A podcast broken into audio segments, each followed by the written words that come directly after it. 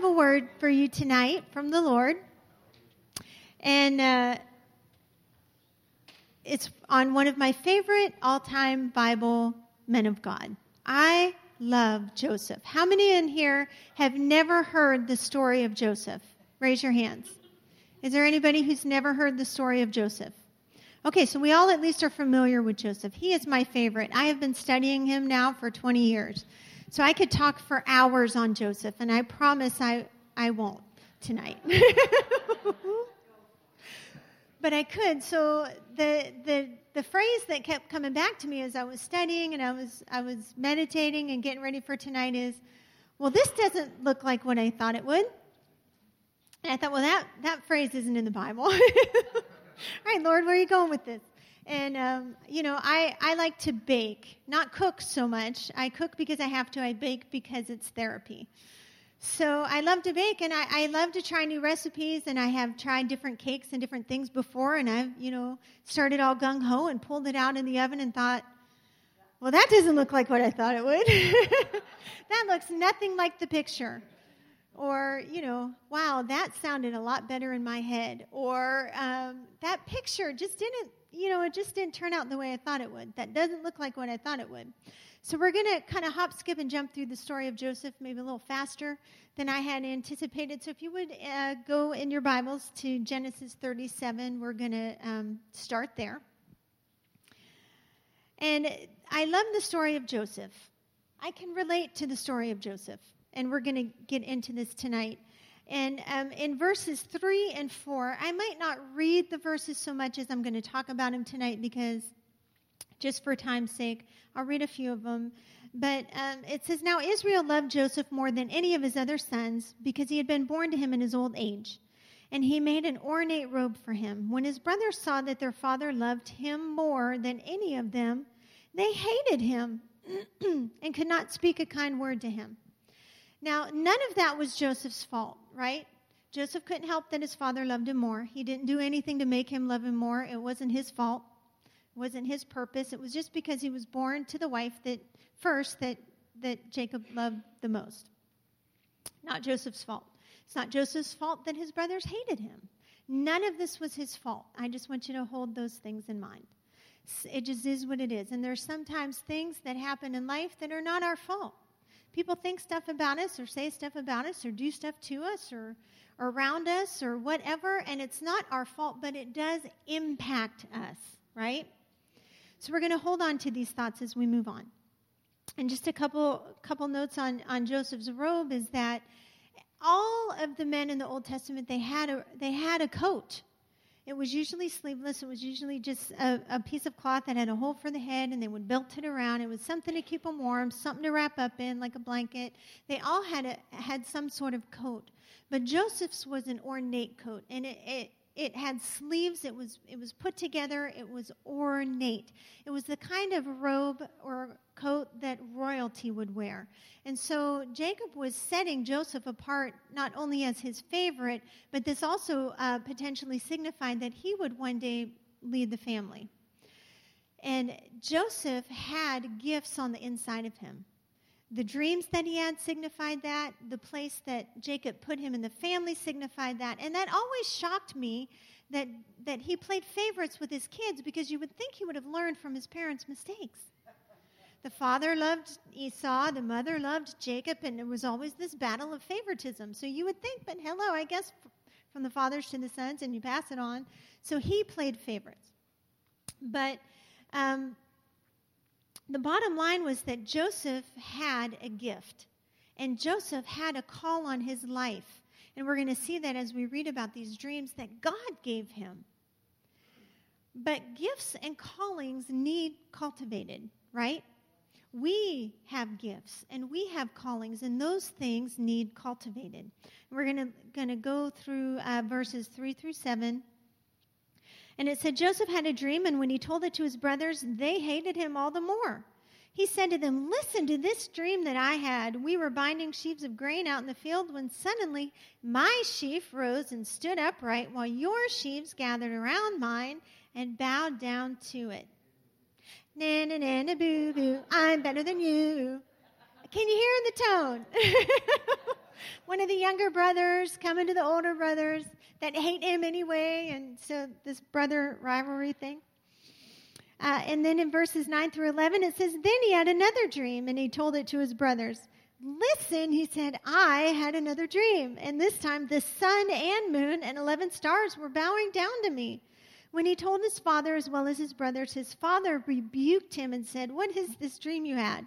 Will your mother and I and your brothers actually come and bow down to the ground before you?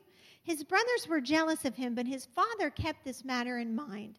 So the brothers are jealous. Joseph is a 17 year old kid. How many 17 year old kids who know how to handle responsibility? Not a whole lot of them, right? So in Joseph's dreams, what happens is he sees himself as leading his brothers. It's kind of confirming that leadership call on the inside of Joseph. God gave him these dreams. And we know from reading to the end of the story that, you know, this actually happens. He does end up leading his brothers. But a lot of things happen between 17 and the brothers bowing down to him. We're talking about 23 years worth of stuff. And that's what we want to look, look at tonight because this is not what I thought it would look like. So sometimes we bump into things in our lives and we get discouraged and we get depressed and we get down because we think this is not what I thought it would look like. And I just want you to grab some hope tonight because if we can just hang on and trust God, there's a reason for every season. And if we can hold on to Him through it, then the end is going to be a beautiful work of art. So in Genesis 37, verse 19, what happens is uh, the brothers are out tending the sheep, and Joseph is back with the father. And he says, Here, go take these provisions to your brother and then bring me back a report. Tell me what's going on out there.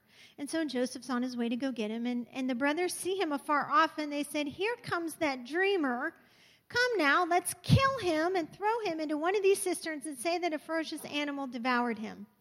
Then we'll see what comes of his dreams. So when Joseph came to his brothers, they stripped him of his robe, the ornate robe he was wearing, and they took him and threw him into the cistern. The cistern was empty and there was no water in it. Now, I am sure the first thing that popped into Joseph's mind was, hey, this isn't what I thought it was going to look like. they are supposed to be bowing down to me. And here I am in this well. Actually, if you read later, when the brothers are talking in front of Joseph, when they don't know it's Joseph, they said, You know, we're being called to account today because we heard his anguish and his distress in that well.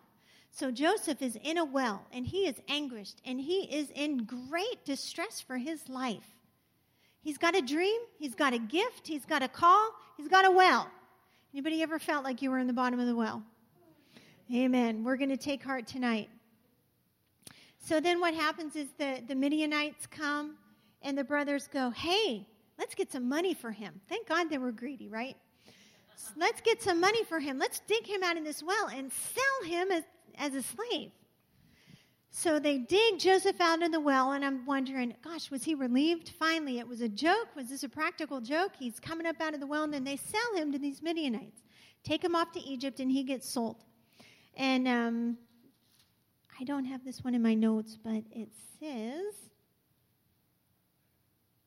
that they sold him to Potiphar, who was one of Pharaoh's officials. He was the keeper of the guard. So he is sold to not just any old Joe in Egypt. He's sold to one of the who's who in Egypt. This guy's like in with Potiphar. He is in with the, the, the leader. He's one of his right hand men. And it says of him in Genesis 9, 39, 4 through 6, that Joseph found favor in Potiphar's eyes and became his attendant. Potiphar put him in charge of his household, and he entrusted to his care everything he owned. From the time he put him in charge of his household and all that he owned, the Lord blessed the household of the Egyptian because of Joseph. The blessing of the Lord was on everything Potiphar had, both in the house and in the field. So Potiphar left everything he had in Joseph's care with Joseph in charge. He did not concern himself with anything except the food that he ate. Now, I'm sure that Joseph is sitting here as a slave saying, This is not what I thought it was going to look like. But Joseph had a gift, Joseph had a calling, and that gift and that calling was being cultivated because we see him rising up to a level of leadership, right? Very rarely are you going to going to start out where you finish. In fact, I'm not going to even say very rarely. I'm going to say never. Do you start out where you finish? Because you just don't have the wisdom, you just don't have the know how. There are steps that you need to take to get from here to there. And guess what? It's not always what we thought it was going to look like. But that doesn't mean it's not good. And so we see Joseph in Potiphar's house using his leadership skills. He's he's honing his leadership skills. He's getting to know his gift and his call as the head in charge of, of, of Potiphar's house. So, I guess if he had to be a slave, it's good to be the highest slave, right? So he's in a good place as a slave. Can we all agree that even though he's a slave, he's in a good place as a slave? I'm sure he had a little bit nicer room. I'm sure he had a little bit more of the, the privileges, maybe a little bit better food because he was in charge of everything. And if we go on down to 39, verse 9, we're going to get to Potiphar's wife. And it says, um, you know what, leading up to that, Potiphar's wife really thought Joseph was a good looking guy. She had her eye on him from the beginning. And day in and day out, she was tempting him, saying, Hey, come over here. I want you to be with me. Hey, come over here. I want you to be with me. Hey, come over here. I want you to be with me. But listen to Joseph's response because we see a little bit of his heart here. Joseph says to her, No one is greater in this house than I am, and my master has withheld nothing from me except you, because you are his wife. How then could I do such a wicked thing and sin against Potiphar? Is that what it says? How can I do such a wicked thing and sin against myself? How can I do such a wicked thing and sin against God? And so we see a little bit of his heart here in that he is still holding on to what he knows of his God, the God of his fathers. And we know that in, in their tradition, they brought their sons up in the, in the, the history. He, I'm sure, had heard the stories of Adam he had heard the stories of Enoch and how he walked with God, and he had heard the stories of Abraham and Isaac. These were his relatives. This was his family. This is what was ingrained in him from the time he was a child. And so he we see a bit of his heart here in that even though he's a slave, even though it doesn't look exactly like what he thought it would, he was still holding on to God. We're going to hold on to that thought. Well, it doesn't turn out so pretty for Joseph here. In verse 19 and 20 of chapter 39, what happens is the, the wife sends all the, the servants out, everyone out of the house. She's the only one there, and she traps Joseph and says, This is the day you are going to be with me. You don't have a say in it. And he so desperately wanted to get away from her that he ran out of the room. His, she had his coat in her hand, and he ran out of his coat. He ran out of the room. He ran as far away from her as he could get, maintaining his integrity, maintaining his walk with God, because he was not going to sin against his God. But he left his coat there. This guy gets into trouble with coats. I'm telling you, if I was him, I'd have stopped wearing them a long time ago. but in verse um, 19, it says, when so the wife, the husband comes home and she goes, Look what this slave that you brought here did to me. He tried to rape me. How could you have brought him into this house? And she lied about Joseph. Anybody ever been lied about? Can I get a witness? When the master, when his master heard the story, his wife told him, saying, This is how your slave treated me. He burned with anger. Joseph's master took him and put him in prison the place where the king's prisoners were confined. So he goes from being in a well, well, from having dreams to being in a well, to getting out of the well, being sold into slavery, to kind of rising up to the top as a slave, to now be thrown into prison. Not a Martha Stewart kind of prison. This is a dank dungeon, nasty, moldy, mildewy, rat infested, nasty prison. Everyone say prison. Joseph is in prison. Um, but this isn't what I thought it would look like, right? He had dreams. He had big dreams of his brothers bowing down to him and every, you know, everybody just bowing down to him and him being the leader. This is not what he thought it would look like. But in verse 22, it says, The warden put Joseph in charge of all those held in the prison because God gave him favor. And he was made responsible for all that was done there. The warden paid no attention to anything under Joseph's care because the Lord was with Joseph and gave him success in whatever he did. So, what do we see here? Joseph has a gift. Joseph has a calling of leadership on his life. And he is thrown into a dank prison. But while he's in prison, that gift and that calling rises up on the inside of him. He gets to exercise it a little bit more. He gets to learn about it a little bit more. He gets to use it a little bit more, and he's put in charge of prison. Again, I'm sure he's given a little bit nicer cell. I'm sure he might have had a little bit more favor, a little bit nicer food. But the gifts and the callings, all this time, the backstory, the gifts and the callings are getting cultivated, right? And then in chapter 40, uh, verse 1, it says, Sometime later, the cupbearer and the baker of the king of Egypt offered, offended their master, the king of Egypt. And Pharaoh was angry with his two officials, the chief cupbearer and the chief baker, and he put them in custody in the house of the captain of the guard. Who's the captain of the guard? Potiphar was, right? in the same prison where Joseph was confined, and the captain of the guard assigned them to Joseph, and he attended them. After they had been in custody for some time, each of the two men had a dream. The same night, and each dream had a meaning of its own. And when Joseph came to them the next morning, he saw that they were dejected. So he asked Pharaoh's officials who were in custody with him in his master's house, Why do you look so sad today? Well, I think I would look sad just because I was in prison, don't you? Well, we both had dreams, they answered, but there was no one to interpret them. Then Joseph said to them, Do not interpretations belong to God? Again, we get a little picture of Joseph's heart here. Because if he had been bitter, if he had held on to offense, if he had not kept his heart right before God, he would have said, Run away from dreams. Let me tell you what dreams will get you. Dreams will get you slavery, dreams will get you prison. It's not a pretty picture. You don't want anything to do with a dream. But he didn't do that. He said, No, interpretations belong to God. Go ahead and tell me your dream, and God will interpret that for you.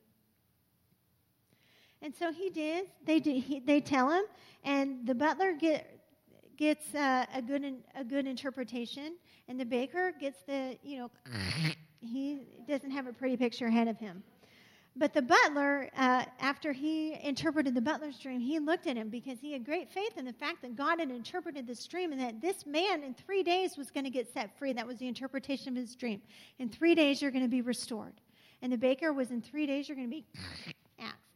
But um, in, in 41, verse 1, and I know I'm, I'm trying to get through this real quick, it says, The chief cupbearer, oh, wait, no, we want to go back to 40 in chapter 40, verse 14 and 15, what Joseph says to him after he interprets the dream is, But when all goes well with you, remember me and show me kindness. Mention me to Pharaoh and get me out of this prison. I was forcibly carried off from the land of the Hebrews, and even here I have done nothing to deserve being put in a dungeon. In other words, get me out of here.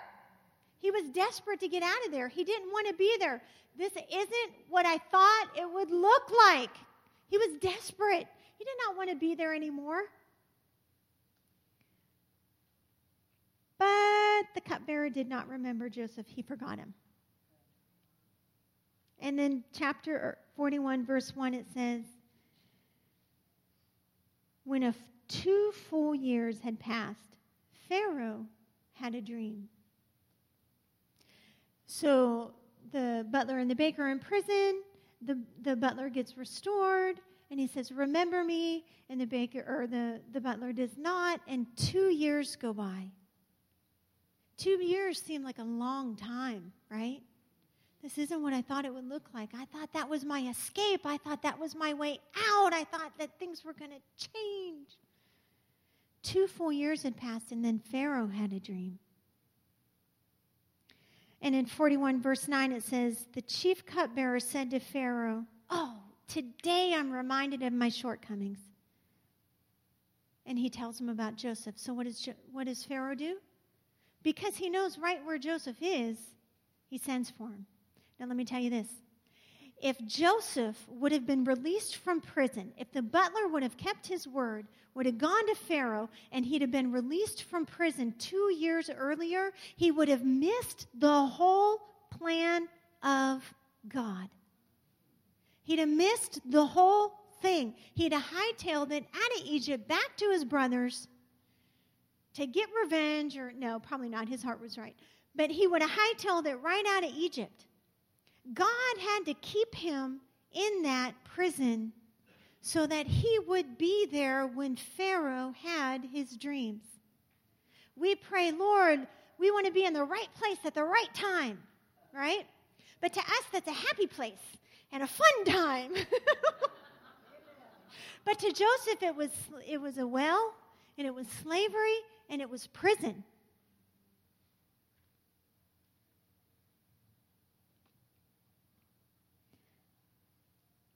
Go to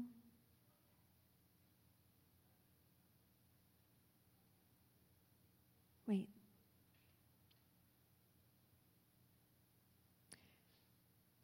So Pharaoh calls for Joseph. Can I have a few more minutes? I know it's 8:30 already. Do you mind if I just have a few more? Pharaoh calls for Joseph. And he said, "I hear you can interpret dreams." And Joseph said, "I can't do it, but God can." Same words. Same words that he spoke to the butler. Same words that he he had rehearsed before. His heart's right before God. Same words. When it counts. God lets us practice some things, you know. God lets us face some things when when when there's no pressure. When there's nothing in it for us. When there's nothing going on around us. He lets us face some things so that when the pressure comes, we've already practiced it. Right? Okay, go to Luke chapter 4, verse 1 and 2. But this isn't what I thought it would look like. Have you faced anything in your life, or are you facing anything in your life right now that this is not what I thought it would look like?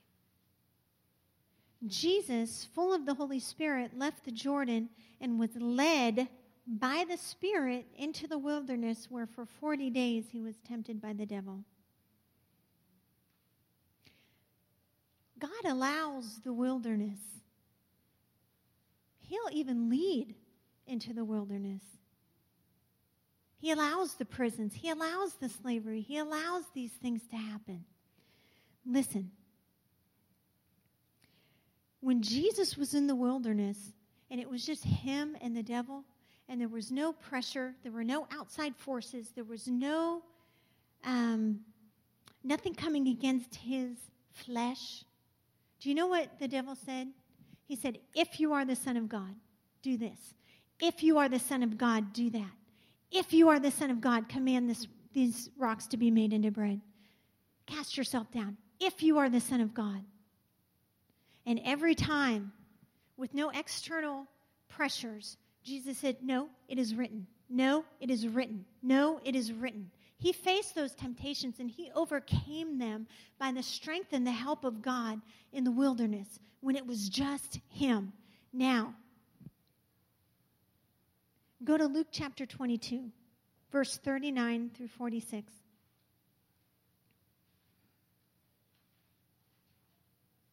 This is when he's facing the cross, okay? It says, Jesus went out as usual to the Mount of Olives, and his disciples followed him. And on reaching that place, he said to them, Pray that you not fall into temptation. And he withdrew about a stone's throw beyond them, knelt down and prayed, Father, if you are willing, take this cup from me. Yet not my will, but yours be done. And an angel from heaven appeared to him and strengthened him. And it says, And being in anguish, he prayed more earnestly, and his sweat was like drops of blood falling to the ground. You know, the Amplified Bible says, and being in agony of mind, he prayed all the more earnestly and intently. His sweat became like great clots of blood dropping down upon the ground. Why? because he was face to face now with what was going to come against his flesh. He could see it, he could feel it, he could taste it. He was so close to paying that price for us. And he was saying, Father, if there's any other way, let this pass from me. But not my will, yours be done. And the angels came and strengthened them. And then in, in Matthew 27, verse 40, I just want you to listen to this. It was while he was going to the cross, he heard these words. They were tempting him, the people were taunting him. And they said, You who are going to destroy the temple and build it three days, save yourself. Come down from the cross if you are the Son of God. And they said it again. You said this was going to happen, so do it if you are the Son of God. There are times in our lives where He leads us into those wilderness times, where He leads us into those times where we're like, Lord, this is not what I had in mind. But it's just you and it's just Him and He's strengthening you and He's building things into you so that when you come out of there and you're smack in the middle of His will, this was the whole reason Jesus came. And he was smack in the middle of that will, hearing those same words that the devil had said when nothing was coming against him. And God let him practice that. And practice is, it might seem a little sacrilegious almost, but he let him walk through that and gain confidence in that and have the experience of that so that when he was facing it with his nails in his hands and in his feet and his flesh crying out, at that point, he still could have called for legions of angels to deliver him, and God would have had to answer him. But he overcame that temptation, and he told us how to overcome temptation. He said, we read it the, when he was in the garden pray. Watch and pray that you will not fall into temptation. He was not telling them, repeat after me, I pray that I will not fall into temptation. No, he's saying prayer is the key. And it's not just prayer to have prayer, it's that intimate, abiding fellowship with the Father that we talked about in January. That intimate, abiding relationship with God that makes all the difference. And Joseph had that. He had that. We're going to get back to Joseph and finish this up. God allows those testing times in our lives so that we can face that without the externals going on. So that when you're in the pressure of His will, because I'm telling you, even when you're walking right smack in the middle of His will, there's times when there's pressure coming against you every which way. And you have to have practiced it. It's at, to, to where it becomes a habit in you. We're not going to despise those wilderness times, those quiet times, those slavery times, those prison times, because there is a reason for every season. And God was positioning Joseph. Let's, let's finish up Joseph. In 41, verse 39, Pharaoh said to Joseph, since Joseph gave them a plan, hey, I think you should do this. This might, might help you. And Pharaoh said, Since God has made all this known to you, there is no one so discerning and wise as you. You shall be in charge of my palace, and all my people are to submit to your orders. Only with respect to the throne will I be greater than you. And instead of him saying, Well, now that's not what I thought it would look like, I pictured him saying, Well, now that's more like it. That's what I had in mind all along. But 23 years of preparation time. And that although there's times in my life I would not want to repeat. I wouldn't trade them either because it built into me the things that I needed to be doing right now.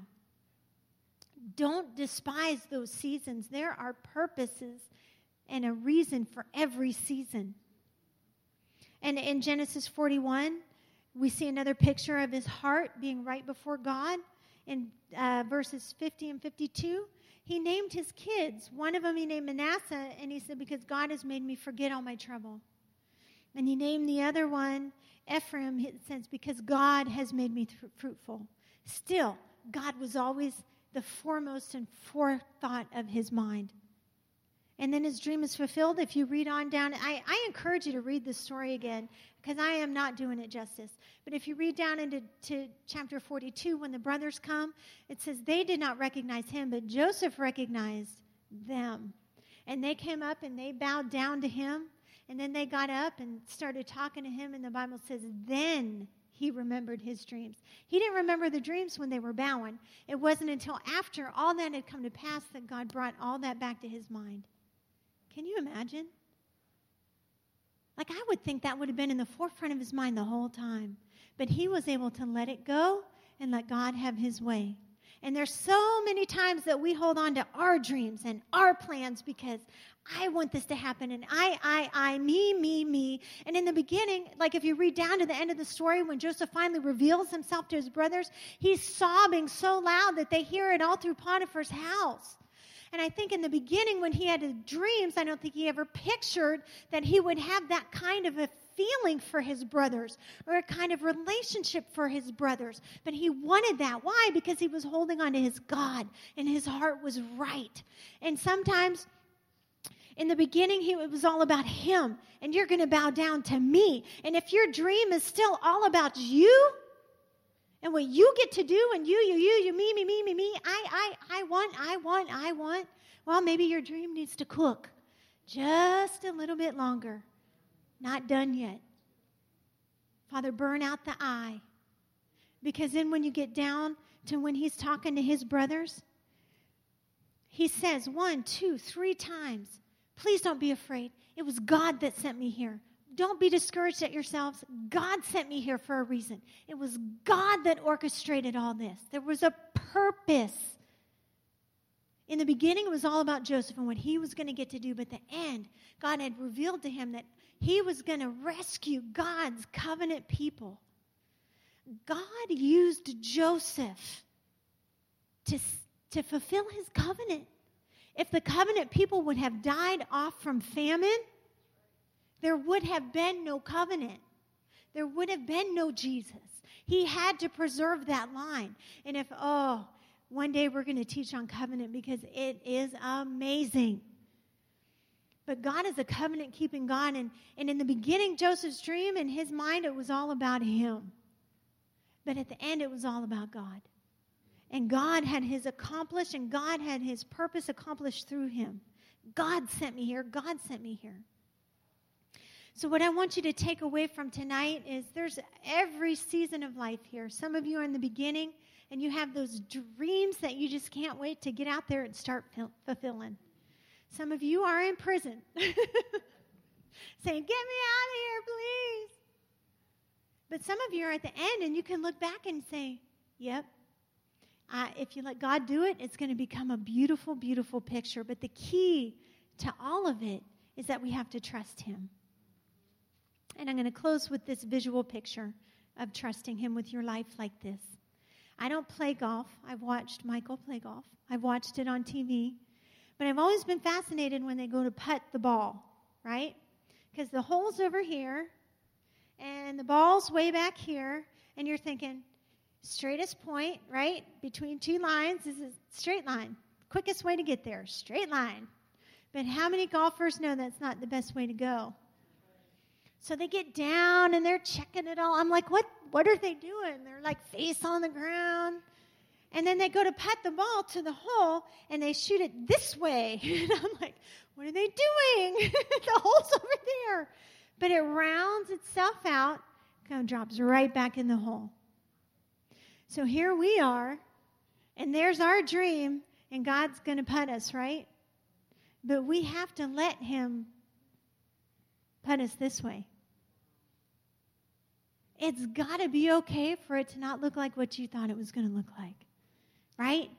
It's when you let go of that and you say, All right, God, I, it doesn't look like what I thought it would, but I trust you. All right, I lost my job, the job I was going to retire from. now, what do I? It doesn't look like what I thought it was going to look like, but I trust you. You know, I graduated from Bible school 20 years ago last month. And I, I've known Jack here since before then. We, he was a Bible school buddy. he worked security down there when I was going to school. And, um, you know, I was thinking last month, gosh, it sure doesn't look like what I thought it was going to look like. I had a lot of different pictures in my mind, and this wasn't one of them. But you know what? It's good. It's good. It's going to be good, I promise. So we're going to go ahead and close. I'm sorry I went late tonight, but if if you're in in prison, I just wanted to make this offer. Would you play something or have them play something? If you're in prison and you want someone to just pray with you and encourage you or agree with you about anything, we're going to open the altars and you can come down and pray. Otherwise, you'll um, be dismissed and you can love on one another. But let's just pray real quick. Father, we just thank you for tonight. We thank you for your presence that came in like such a flood and brought comfort and peace and healing and grace and joy and all that you are. And I thank you, Father, for the words that I spoke, my imperfect way of getting it out. But Father, I thank you that Holy Spirit will go home with everyone that heard this and break it apart to them exactly the way that they need to hear it, Father God. I thank you that you go with us. Father, let your presence rest upon us. Come up out of us, Father. Let us be vessels who carry your power and your presence everywhere we go. Help us to be more aware of you. Help us to find comfort in your plan. Help us to trust you if it doesn't look like what we thought it would. Father, we promise to give you all the glory. In Jesus' name, amen.